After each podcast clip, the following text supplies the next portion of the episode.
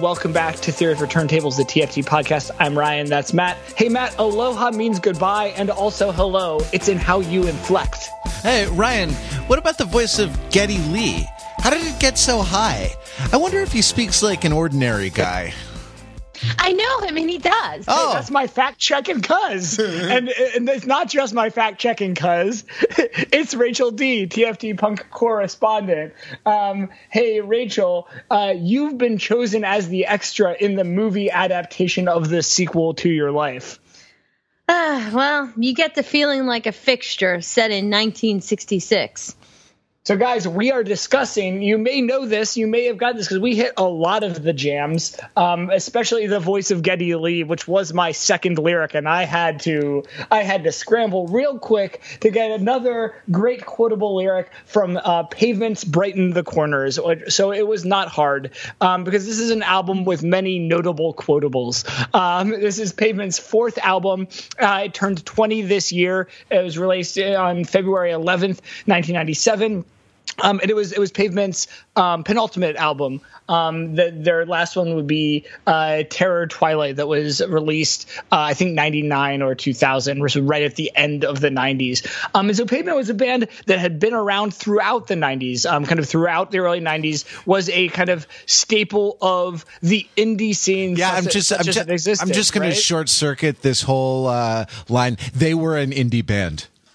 They they well they were they were the indie band, right? Sure. they were in a way, right? They were not just they were they were the Banana Republic of indie bands, right? Um, you know, if, if, if we talk about one of those concerns in those stories, uh, that that's an old classic TFT story of the overhearing a guy in an Olive Garden in St. Louis saying telling his girlfriend that he's going to take her to the Banana Republic on Fifth Avenue in yep. New York. Right. This is the indie band um, in in some ways, and that you know, and it's a really interesting uh, thing that they were, you know, as a lot of bands that were independent and indie in a way became alternative bands, right, and became, um, you know, pop bands by another measure and and dominated the airwaves.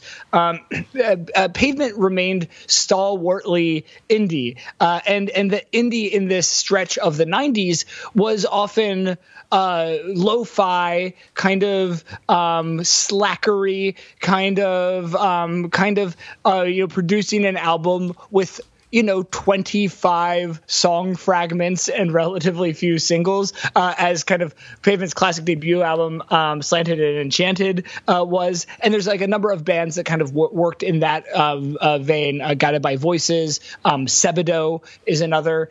Um, but that I think part of why we chose uh, Brighten the Corners as the time to engage with Pavement is uh, a well we're we're hitting them on an anniversary and as a 20th anniversary of this album.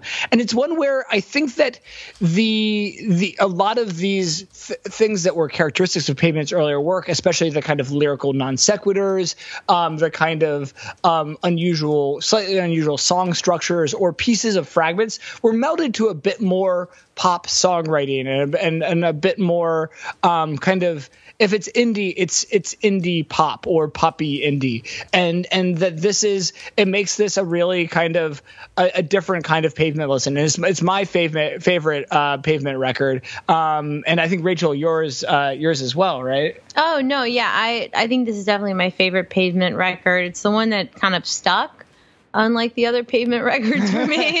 um, it, it, to me, it just, I think the songs here are, are very well done.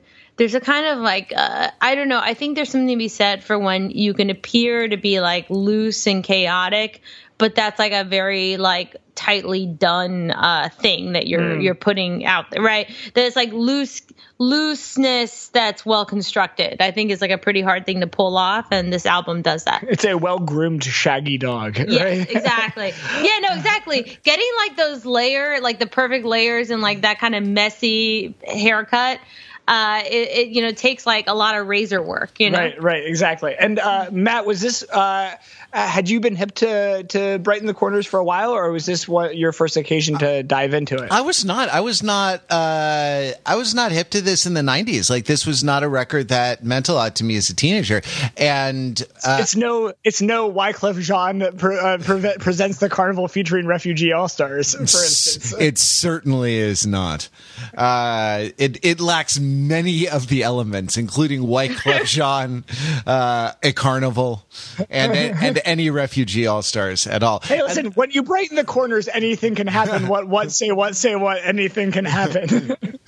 right, dropping names like Geddy Lee, anything can happen. But the uh, the uh, this just as I was listening to this, I just thought it was awesome. Like to me, this is the perfect 90s indie record.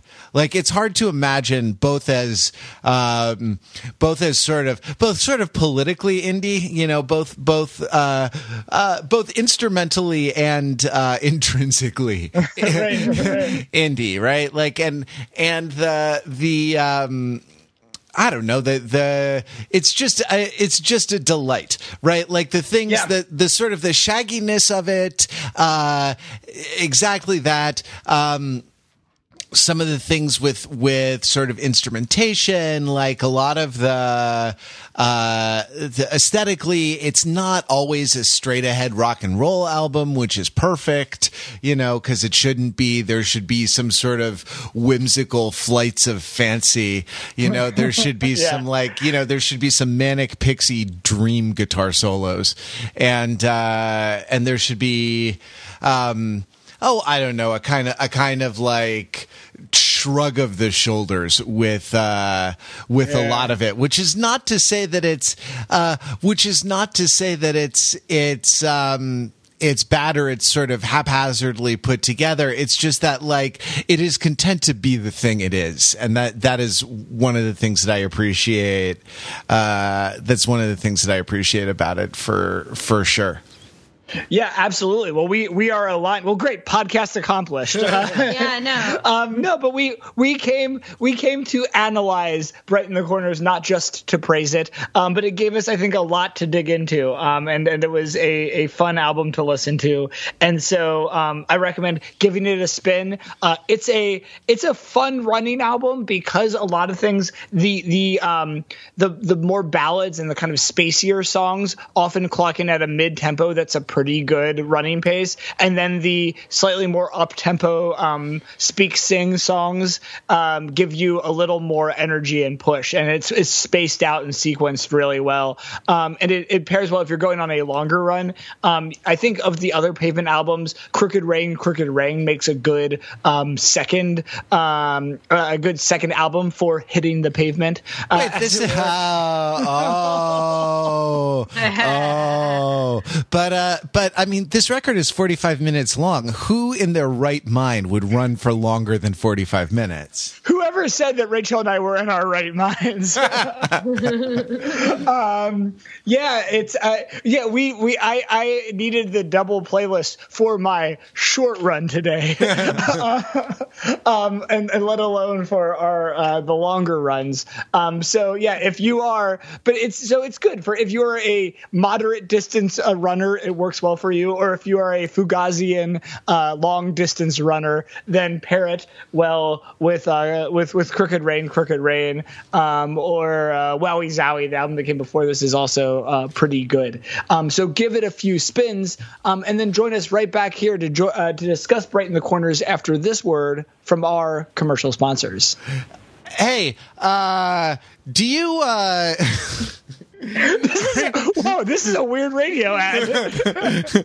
you headed on a on a vacation anytime soon? Yeah, I th- yeah, but uh, I mean, nothing's on the calendar, but I, I, have that time coming up. I have to use my uh, PTO at work. I know. Yeah, they do. They don't let you accrue that from year to year, huh? That's some bullshit. No, yeah, I know. Only California has a rule against that. Yeah. About not letting anyway. But hmm. California is a good place to live for yeah, that reason. certainly is. And you know what else we have in California? No tan lines. Because we sunbathe in the nude. what? Yeah, yeah. Hey, whatever, whatever you're doing, wherever you are right now, drop trow. And, and just pull your shirt off, pull your top off. If you're wearing a, if you're wearing a dress, I don't care if it's, uh, if it's like a, an intricate series of clasps or, or it's hard to kind of reach around to get the, get the zipper. Get friends, help your friends, help your neighbors. Take off all of your clothes. If you want no tan lines, you have got oh god that's an that's a bonus track isn't it you got to get naked you got to get naked because uh, after the end uh, there is nothing nothing but nudity Well, good. Uh, all of this this nice even tan will be perfect for my date with IKEA, which is a song on the album. and we're back. Yeah, so this is the thing, right? So we talk about I was not I was not prepared to do the commercial. You'd think after however many 300 of these that the we'd be down we'd be down with the format. But I uh, I just pulled a uh, track name off of the listing in front of me without realizing that I had gone above the like the 12 tracks that are actually that are actually on the record. Well, and, and Pavement is is a rough one for this because um, all of the albums were released. Um, in the last re-released in the last few years um in these like extreme extended editions right so the um the matador records re-released the Nicene Creedence edition in 2008 and that has two discs uh a total of 44 tracks Jeez. and so uh, outtakes, uh, B sides, um, uh, live versions, radio performances, um, a compilation from the Tibetan Freedom Concert. Hey, like I never like these like extended reissues because it's like you know if I wanted to be a fucking historian, I would be one. you know what I'm saying? Like I just like I don't I don't need to hear like ooh, but look at like how this demo became the song I like. Like no, I I don't know. It's like I like the song, right? It's I'm happy with the final product and how it came to me. I mean, it's, it's, it's it reminds me of I think it's what Patton Oswalt has that bit about hating the um, the Star Wars prequels, right? It's like you don't want to see how the thing that you like um, got Came made, made. right? Yeah, like, uh, like it's just like you just want to see the thing. Like it's like no, we don't want to see Darth Vader as a little kid who has no powers, right? um, and so we don't want to see kind of the like seven noodly demos that became you know that became stereo, right? That, Right. Like uh, we we want it when it came together, but I, I do think that I mean it's that tension in part because of the lo-fi traditions of Pavement. I mean, right? Forty four tracks of like fragments and repetition is like a great guided by voices album. um, uh, yeah, or a, or like a like a, a magnetic fields album just called 44 tracks of fragments and repetitions. exactly. It's it's a brilliant concept album, right? Um, and, But uh, these are not is- just fragments. I'm like looking. I'm just scrolling on Spotify through this double uh, double CD kind of thing that they have here, and it's like three minutes, three minutes, five minutes, five seventeen, three minutes, a minute. Okay, that's a fragment. Three forty five, three forty nine, three twenty two, two fifty nine, six forty eight. Like these are not.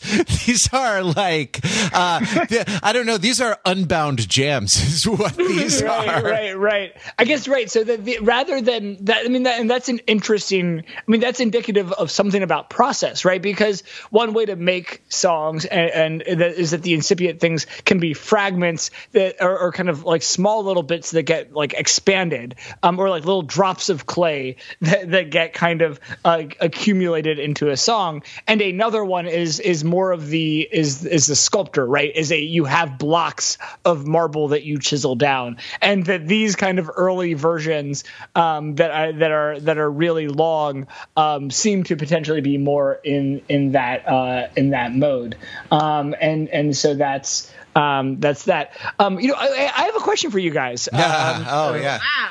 Yeah. so uh, this Brighten the Corners is it the first album of the early 2000s? hmm. I, you know, I don't know. Like to me, I mean, uh, should, uh, I'm, I'm gonna have to go with a qualified yes, and uh, the qualification is no.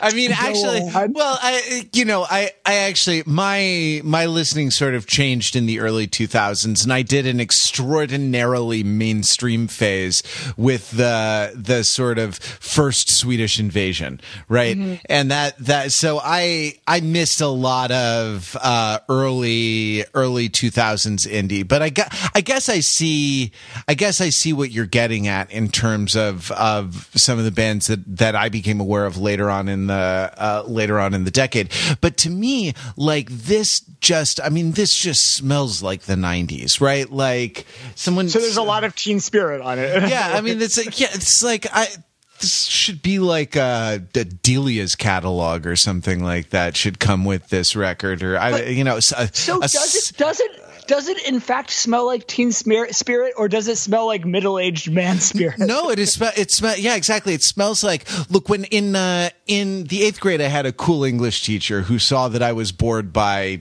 I don't know whatever the fuck a Separate Peace or uh, uh, whatever. I mean, whatever shitty thing they were they like. What what shitty thing do they do they make you read in in the eighth grade? Oh, like the Scarlet Letter or some god awful shit like that, and uh, gave me Douglas Coupland's Generation X, uh, the uh, the book Generation X: Tales for an Accelerated Culture, which was sort of the second time that that phrase had come into the the mainstream. The first being the Billy Idol band, and and um and like this is those those people that sensibility. Yeah. like i was so yeah, taken yeah, with that sensibility. It's about it's about a bunch of underemployed 20 somethings living in palm springs. Like li- before palm springs was like a a trendy uh you know sort of resort it, during the the kind of the long slack middle period of palm springs when it was just a kind of rundown cheap desert town.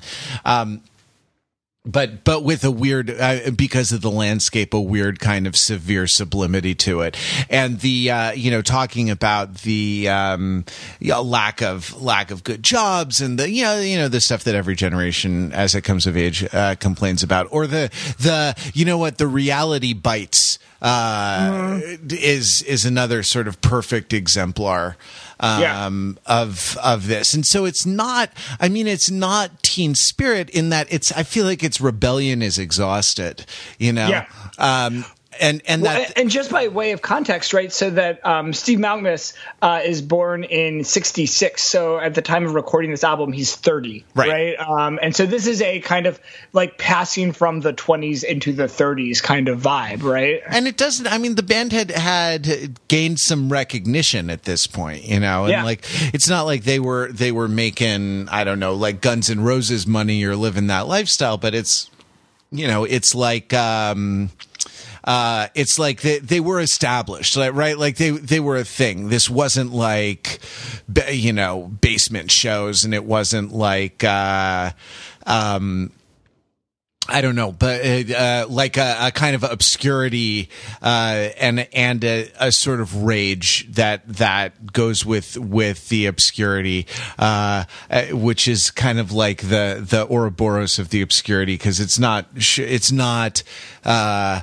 totally clear to me always whether the rage nurtures the obscurity or the obscurity nurtures right. the rage. And like which is the you know which is the point. But that the um right so so that there is a kind of like oh okay we, we uh this is all there is right? Like is that all there is? Yes this is all there is uh sort of sort of vibe to it. And for for whatever reason um it there's there is a sense of mm, mm, surplus, right? Of being outside of the of being outside of the the metropole, being outside of like the mainstream of economic activity, but kind of having enough to coast by, uh, coast by on. Yeah. Um, and and that like I think being from from Stockton, right? Like outside of Sacramento, outside of San Francisco, I feel like that sort of bears on this a little bit. It's uh, uh it's a, a city for sure, but it's um you know it's a, a smaller city and it's it's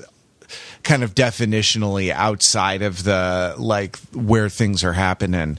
Um, kind of stuff but like there's enough economic activity to keep to keep it afloat. And it's not exactly uh uh it's not exactly um you know triumphalist but it's there is a kind of it doesn't have uh, a hopeless quality to the sort of resignation. They're they're like like i said before it's sort of a a, a shrug of the shoulders. And for me maybe it's just because this is when i first encountered it but this is a very kind of mid 90s uh pre-dot-com you know uh like mid Clinton era, right? Sort of, yeah. uh, sort of attitude.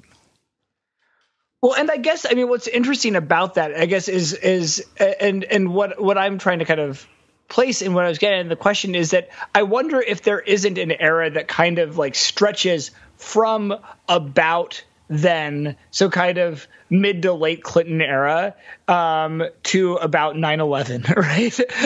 um, um, and you know, it's I mean, I, you know, I guess it's not you know, it's it's it's the it's like Oval uh, Oval Office Beach to 9/11, basically. Yeah, star, I um, was about to I was about to date it to the Starr Report, right? Right. Re- released right. Re- released coincidentally because you you can actually do a uh, you can do a period of exa- an exact number of years. Uh, the Starr Report report released publicly September 11th, 1998. Right. So wow. a little, okay. a little after this, but like, so then you have, you know, a, a, the sort of three year period that we can call the, the sort of late, the late Clinton period, the end of, the end of the end of history. yeah, and and that I think that that is where the seeds of this kind of, you know, because because there's a lot that's spoken about kind of like early 2000s indie. And I, I, think that the it was indie in this kind of mostly late uh, 90s early 2000s period and then in the kind of late early 2000s so kind of 2001 to like you know through through the bulk of the aughts is where you get the mainstreaming of um, of indie right? And really the popping of indie. And so that that but i think that this is and this you know this indie this kind of 90s indie had been percolating for the, for a long time. And so I think though what is happening in a song in this kind of and I, I like that your your articulation of this sense of of surplus because it's not you know it's it's neither at this point striving to sell out nor is it kind of fugazi in a in fugazi style um you know rejecting that uh, either. It's it's kind of existing and existing on its own terms. And that is this kind of right that that is this kind of that itself is big uh, i think became and and was like became throughout the 90s a marker of a kind of authenticity um, and became the marker of the kind of authenticity that, defi- that defined kind of early 2000s indie right? That, of of and and um, and it's interesting because it coexisted with you know, around this time is a lot of some of the earliest kind of bubbling up of kind of, um, you know, second wave kind of indie emo, and it's a kind of different type of stance. Um, you know, bands like the uh, like the Get Up Kids, uh, Braid, and so on. Um, and so it's it's kind of just and it's and and that was what I was into kind of at this time and shortly after it. And and I remember uh, arriving at college in 2000, um, and someone you know, like, oh, you like indie music? Uh, here's pavement. I'm like, no, this isn't emo. Hard pass. And and actually, it was three years later in the late early 2000s, the later early 2000s, 2004, when I was starting graduate school, that I was ready for um, for pavement. Right. This is this is grad school rock. Right. Um, and I guess it just is how, that like for me personally, but I don't know. There's something kind of grad schooly uh, about it. Um, I don't know, Rachel. What do you? Think. It's interesting because I, you know, thinking about like it, like kind of indiness uh, in relation in relationship to itself, or like like how how how it like what it means. I feel like.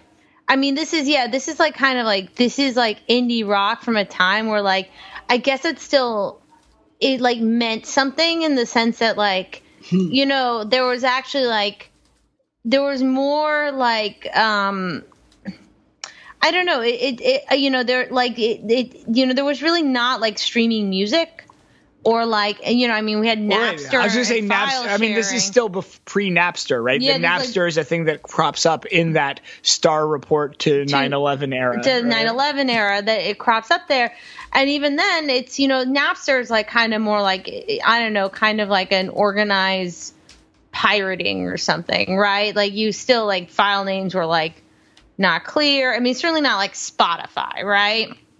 And sort of like as time wore on and like the industry went more and more towards like basically like basically like just the realization that the only way anyone would make money off of music is if they like put it in a commercial um that like you know the, you know and then and then like touring and stuff was mainly to sort of support you know touring and all those things like were also kind of a source of income right but no one like really makes money off of like selling a record um and so I feel like this is still like a record from a time in which like selling a record is still like a relevant metric, right? Or a relevant thing.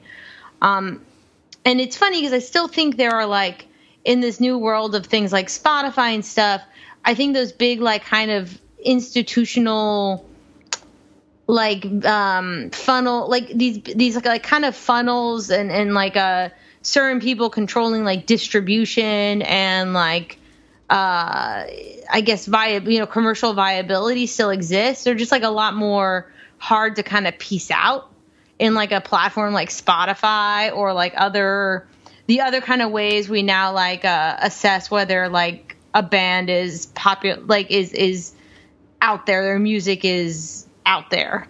I think so I don't know, it's just interesting to me thinking about like indiness how like this is still indiness from when like indie meant like being on a label, right? Not being on a label Right, And yet being on a, a, a small label. being right? on a small label as opposed to a big label. But yet, this is an album on, like, I think a bigger label. I think actually it was on Matador. I think I miss. I, I, Oh, I, I misled Okay. you. Yeah, I, I misled So you. So this is on Matador. So yeah, so this is a indie album on an indie label. Um, when I think that still kind of meant something. Uh, you know, where that was still kind of like Well- it's like tied to a to an actual like idea. I mean, another way of thinking about it is that like part of what happens with the changes that you've been talking about is that not that necessarily that the indie labels get boosted, but the major labels just get like chopped off at the knees, right? They get they they get kind of chopped off so much that, the, that the differences start stop being as salient, right? Um, Right, right. and so the indie labels were able to be adaptable because it's not that the you know the the the lowering tide the receding tide did not sink all boats uh, in the Right. same way right it's that um, the the large the large cruise ships of the major labels were left high and dry where the little indie tugboats were able to like um, move around in the uh, in the in the waters that were left right? Um, and so that that I think that that is because I you know Matador now it's interesting to think about because I I there are some people who probably would not. I mean, you know, Matador is still a super well respected um, indie label, but is kind of a big indie now, right? Or Right. a, a major indie, um, or however you would slice that, right? And there are like uh, from the perspective of a lot of. Um, really kind of small boutique indie labels um, matador might as well be a major label label right um, and uh and, and Well, yeah, sure. From the yeah. from the from the perspective of someone like dubbing one cassette at a time, and like, what, Yeah, like yeah, you know what I mean, like hand draw hand drawing individual J cards uh, with you know I don't know with Crayola crayons. Like this is definitely big business, right? Are you like describing my brother? Is that what is that what he is that what is that what uh, the band does? I mean, he's like literally done that at one point or another in his life. I kn- I knew he Yeah, had but- released on cassette, but uh, yeah. But then, then he he sold out then to a, a, a label that I cannot even remember the name of. That was like a very small indie as Yes. well, and quote unquote sold out. Um, Yeah. uh, and move moved from cassette to vinyl. Um, um, but yeah, and so there are all these different levels of of scale. Um, yeah it's it's very it's very interesting i mean so how does this all kind of reflect to the sound of this album and we talked about it a little bit but like what are the things you know in kind of thinking about how we're situating the the indiness of this and it kind of being on the like you know, at least on the 90s side of this 90s 2000 taint. Um, but that, uh, you know, that what what is what what do you are the other things kind of concretely um, as either types of sounds or types of lyrical moves uh, or specific examples that like um, encapsulate some of this vibe? I mean, I I I would say a couple of things. One, this is going to sound random out of left field, but uh, how high the bass is mixed, right? And how often the bass will like play a little melody, and especially in the kind of the the poetry reading songs, you know, like actually that's the thing, like the the the feeling of uh, the, the feeling of the poetry reading, right? Like is is to me one of the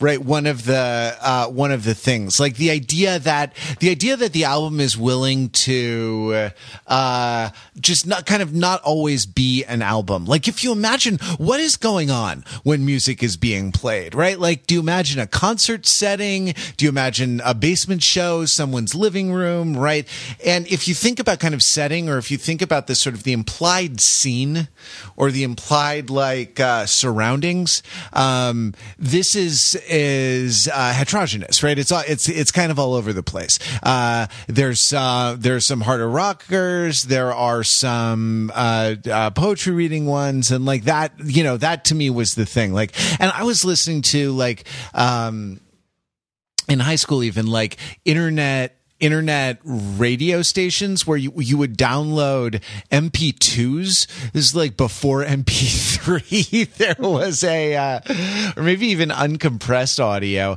Um, and that uh, uh, one was called the was called IUMA, the Internet Underground Music Archive. And this reminds me of a lot of songs that I was hearing uh, off of that.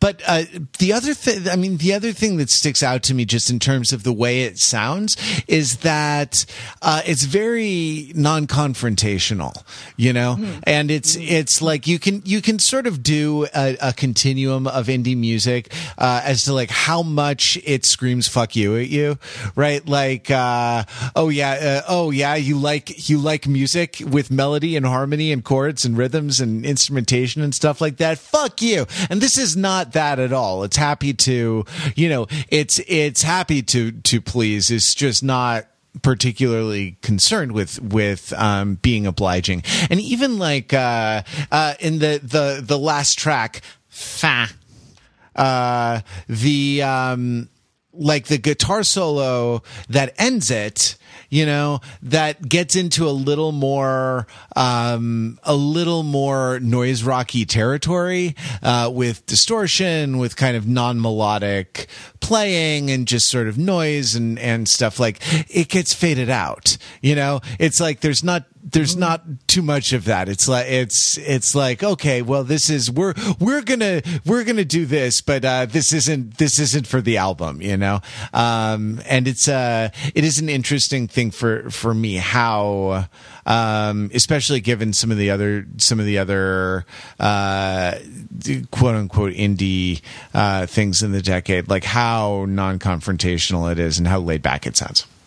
Um, just as, as a so for the um, the poetry reading songs are those the one all the ones that kind of have the speak singing or there's a specific subset of those um, or is it a different set that you're kind of no i um, mean those are the the the speak singing ones yeah are to me yeah, the yeah. like the the poetry reading songs because yeah the, the slacker rap rock is what i called it yeah exactly because it's kind of pitched when he talks the lyrics and it's just a little rhythmic but still conversational. this is my impression of all the lead singing on the poetry reading songs.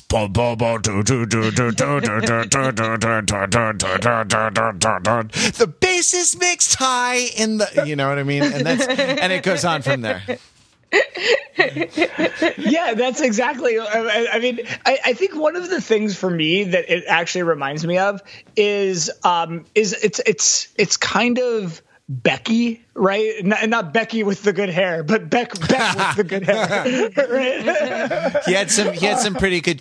There were two Becks, right? Like Beck got a, a pretty good record deal where he could uh, release yeah. uh, Mellow Gold, Odelay, you know, and those. But then he got pretty much carte blanche to release his like weird experimental albums, like uh, One Foot in the Grave, Stereopathetic Soul Manure, and like other uh, other records that I I had them on CDs. I was into Beck, and this that is the Beck that that um you know not the not the buzzbin Beck, but the uh, but the kind of the the weird folk experimental Beck that that this reminds me of, right?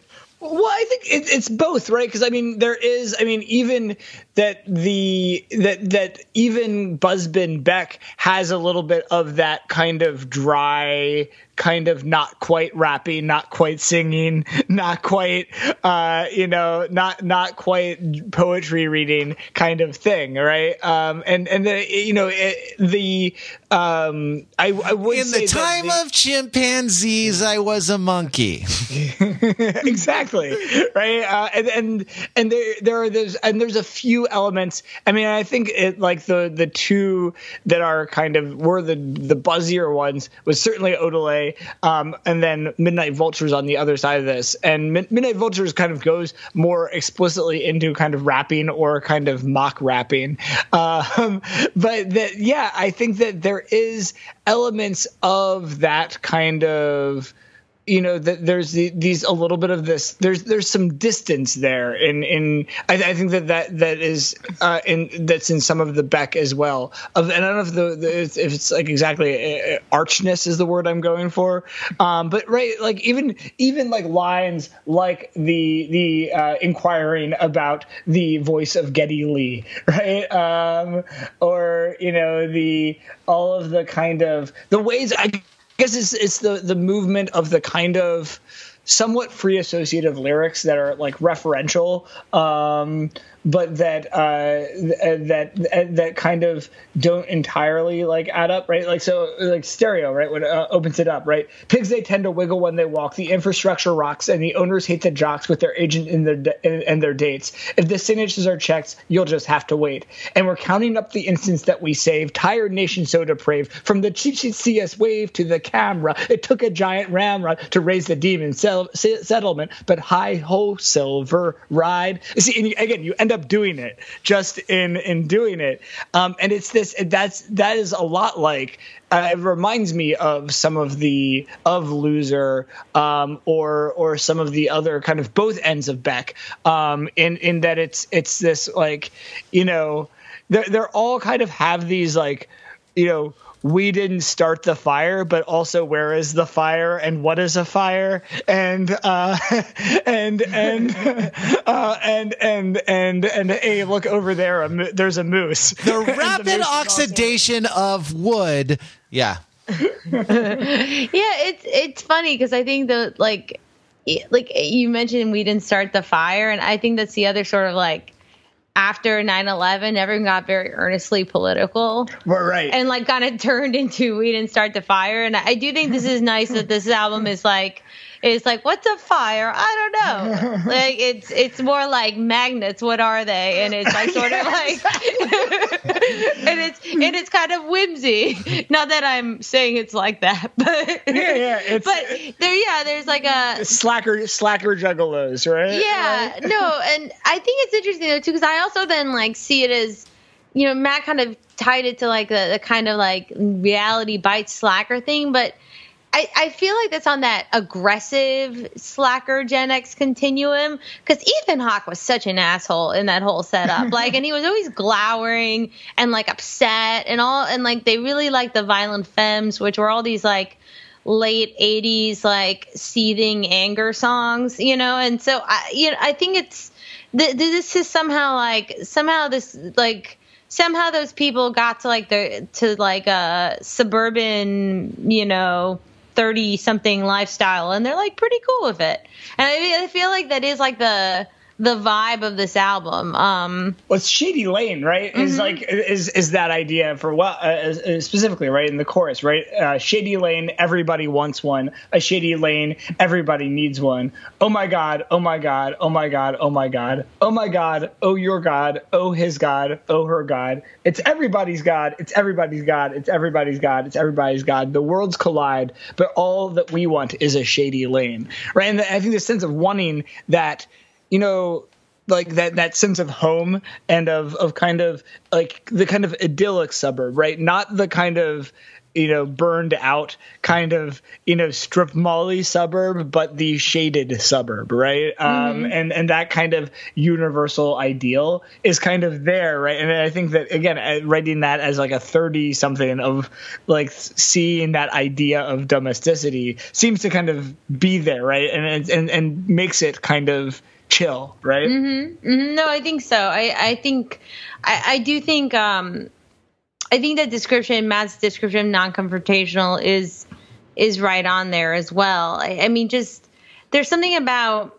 I don't know. It's like there's a kind of taking pleasure in kind of like banal banter or something, or like finding the kind of like a, a kind of poetry in like banal things i guess is is kind of like how we describe some of like the the lyricism of this album Yeah, are, are there other like lyrics that that come to mind um, for you with that?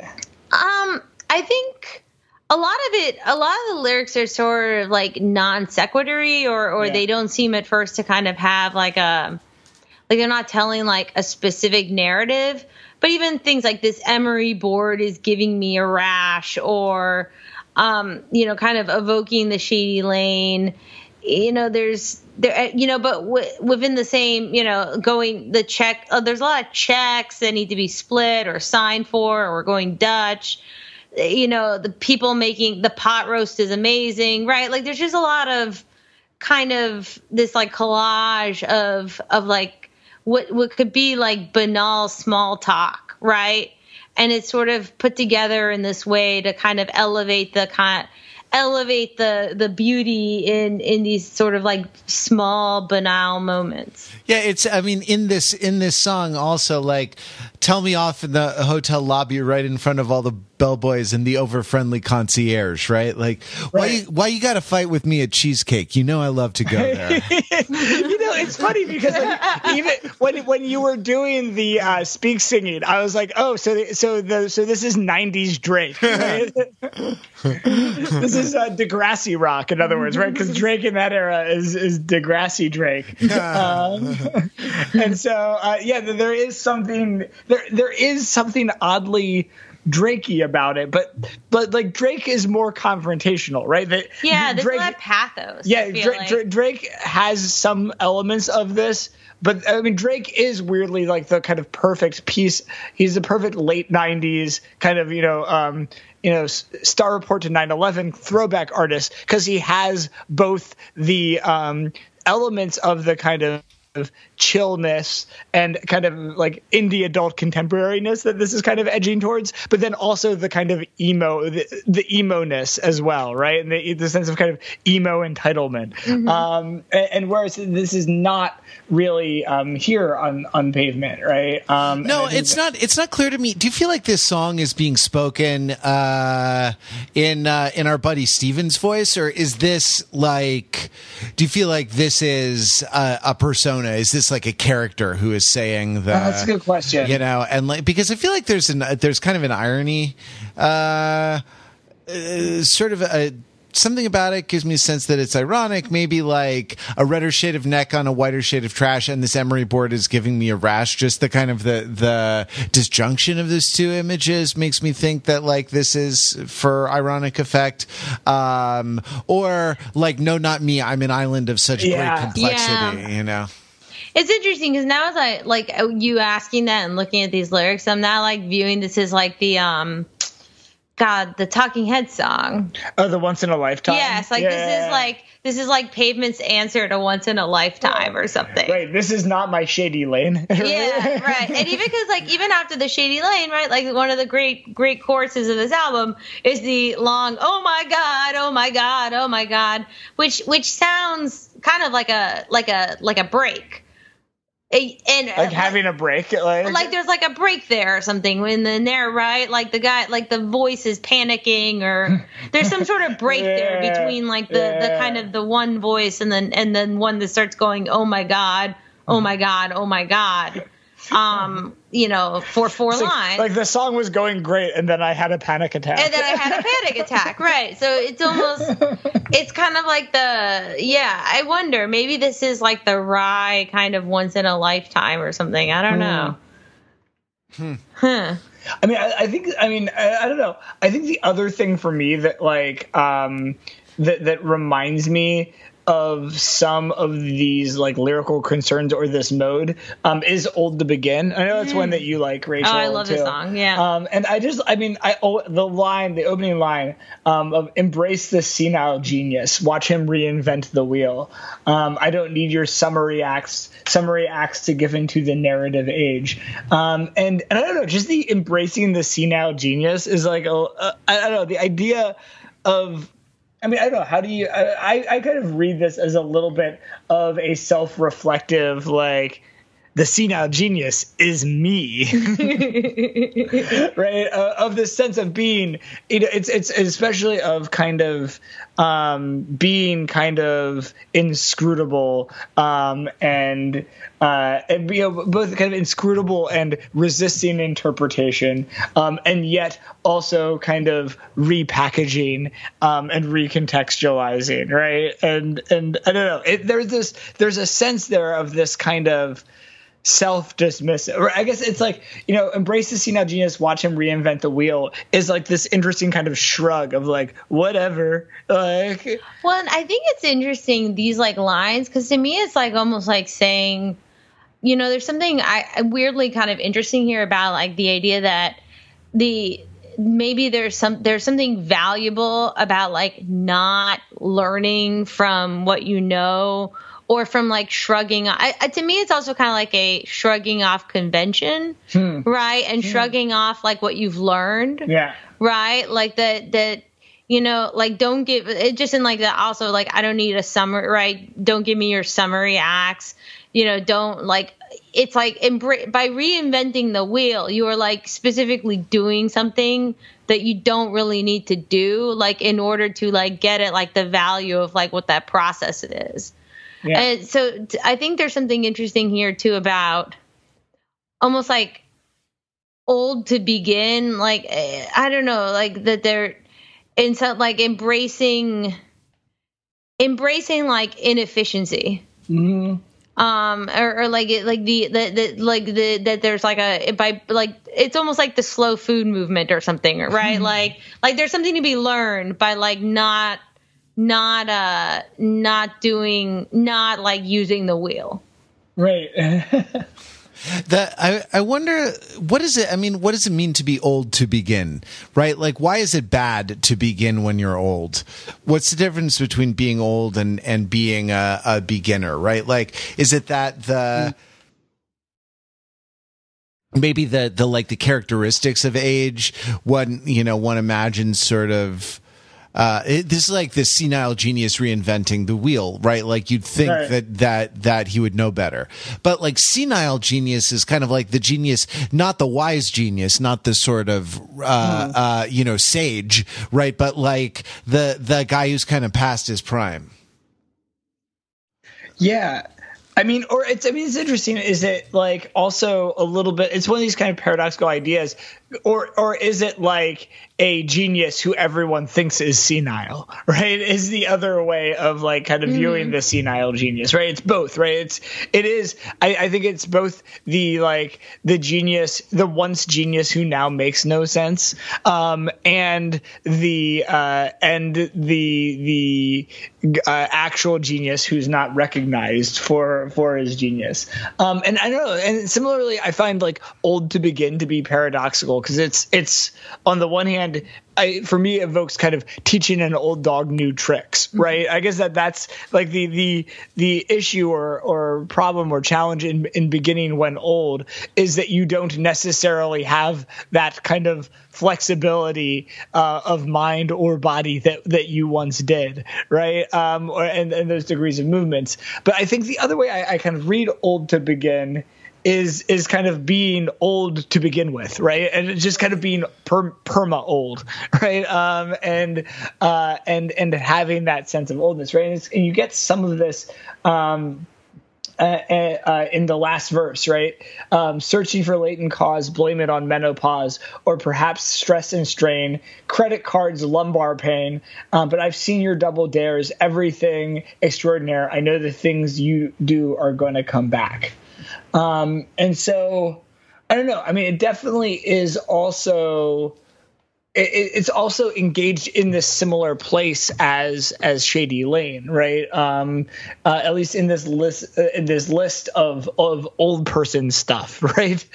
um, and um, I don't know, and but but I think that I mean I guess that's what's interesting about the way that this verse unfolds, right? It's the first half is this list um, of the old person things, and but then it's the the double dares everything extraordinaire um, are kind of contradicting that, right? And I know the things you do are going to come back, um, and it's it's unclear, right? And, and so that has this ambiguity of whether the things you do that are going to come back are the old person things, um, uh, and that that those are they're going to come back even as you try to be young, or whether the young things will come back uh, even as uh, as the oldness um, as the oldness creeps in. I think it's there. I think that they're they're it's it's both at the same time, right? There's a certain kind of cyclicality or or circularity there. Yeah, it's interesting because I think that you now like frames it to me as in like the context of like a relationship where the people are not learning. They are like stuck Ah. in this like cycle Yeah. where uh, they they keep forgetting like the way the di- and like repeating these dynamics again and again and again.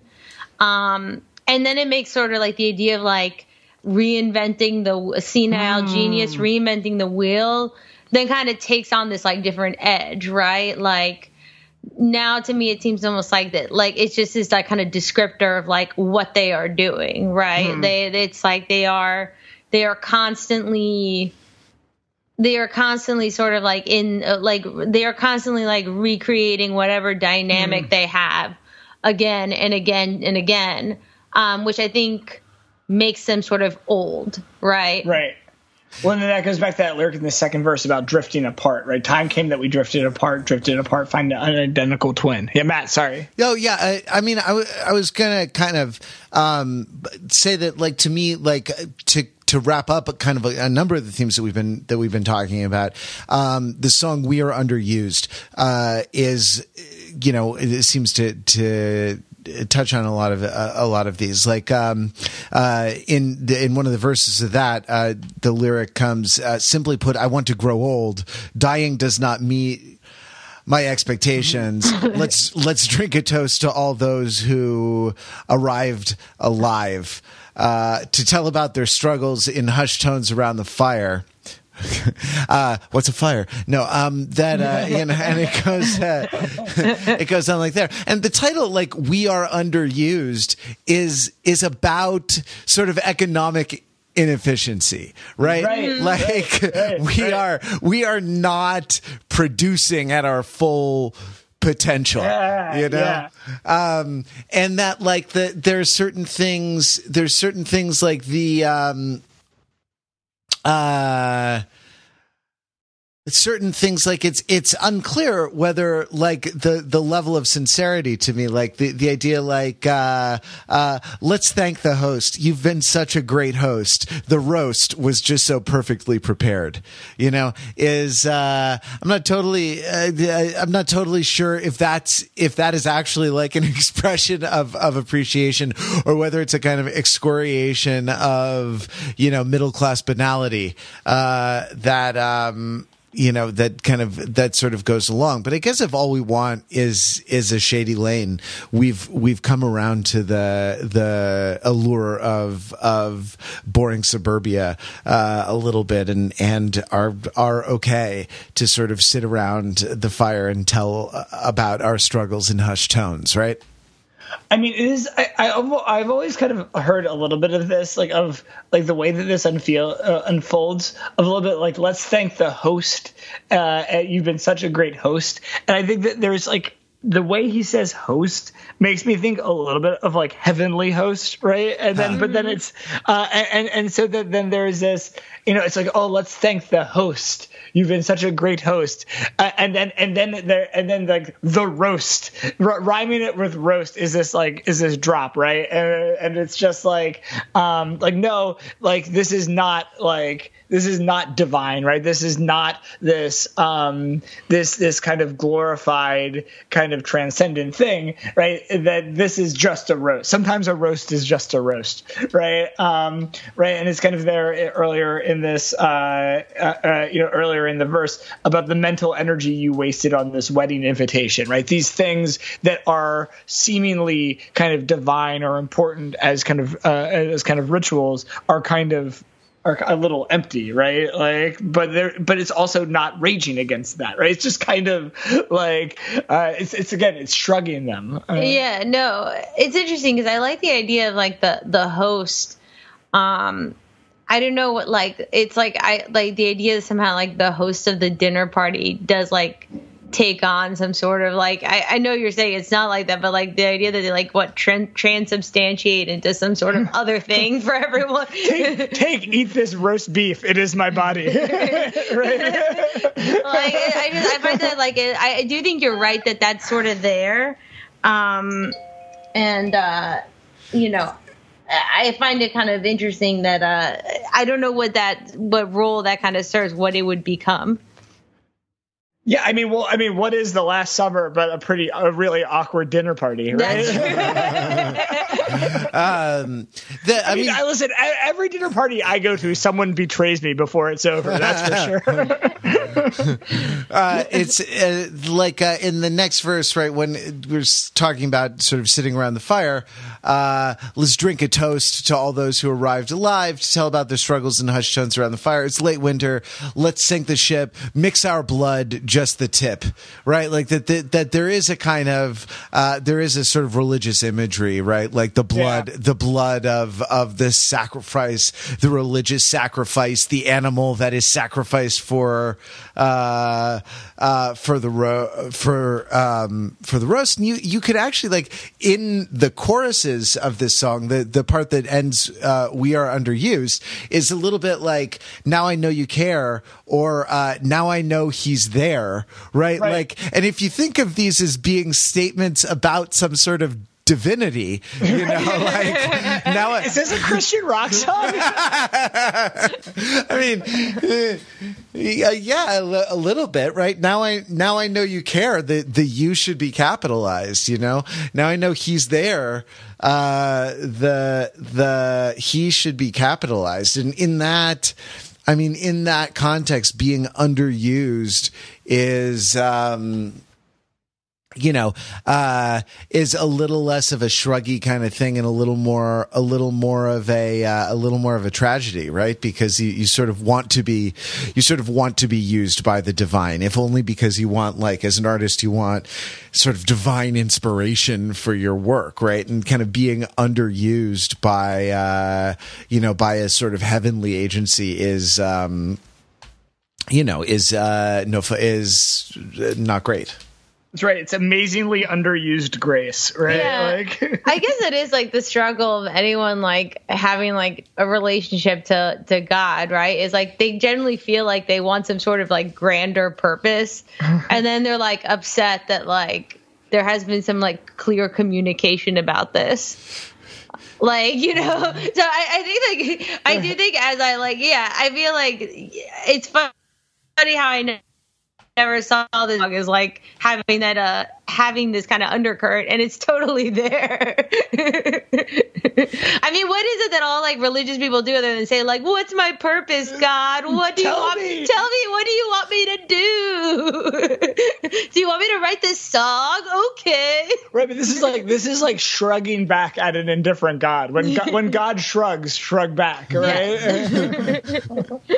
um, and that's like this, uh, right? I mean, and there is this like thing. I'm reminded of this uh, quote that we saw. Right, there's this um, Daniel Webster quote uh, that is about that, that really struck us. So there's this uh, well-known um, rock formation in New Hampshire that uh, does not exist anymore, uh, called the Old Man of the Mountain. Right, and it's this. It's, it, was like the profile of a man's face um, in uh, in the in the White Mountains of New Hampshire in Franconia Notch, and it's uh, it's on like this on the license plate. It's it's, it's kind of It's, on the like state. an It's on the state quarter. Right, exactly, and it's this well-known thing. And there's this great quote, uh, and it collapsed uh, sometime I think in the 90s or early 2000s. But there's a great quote by uh, Daniel Webster where he says, like every you know every artisan hangs their what they make outside. Right, a shoemaker has a shoe, um, a dentist has a tooth, uh, and and and so God hung this to show that He makes man. um, and so I think that like this is like the the converse of like you know this kind of indifference um, uh, in in the face of an indifferent God is is a kind of reflecting right? That there is this kind of in reconciling a sense of kind of not being able to have a plan and a crumbling of certain kinds of authority kind of reflecting that back weirdly is a kind of divine meditation right? And a kind of um uh, uh, a kind of a, a kind of communion with a, a, a certain kind of indi- uh, indifferent God, um, and so uh, it is time for us to uh, uh, to to commune with the the indifferent God of the end of the podcast. Um, so Well, Ryan, you've been a great host.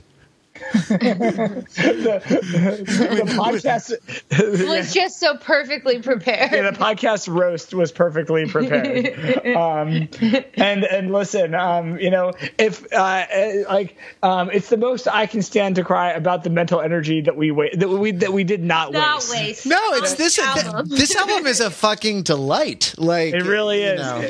It's a gift that keeps on giving. It is really good. I mean, I I, I put it on last week, and you know, it's one I do break out from time to time. There's a you know a few albums that just apropos nothing. I'll be like, you know, I'm going to listen to this, um, and this is one. But it had been a, a minute since I listened to it, uh, and it, it just it really perked me up like from the beginning of stereo uh, all the way through, and and it really just has. And again, there's just and, and we hit a lot of the good lines, but there's there's just so ma- so many um, that will jump out at you. So um, share your thoughts. Uh, tweet your favorite Malkmus couplet uh, at us uh, at TFT Podcast, uh, or um, leave some comments on the show notes saying what some of your favorite lines here are. Uh, whether this is your favorite Pavement album, I know that Pavement fans are pretty devoted. Um, this isn't everybody's favorite, or maybe even most Pavement fans' favorite.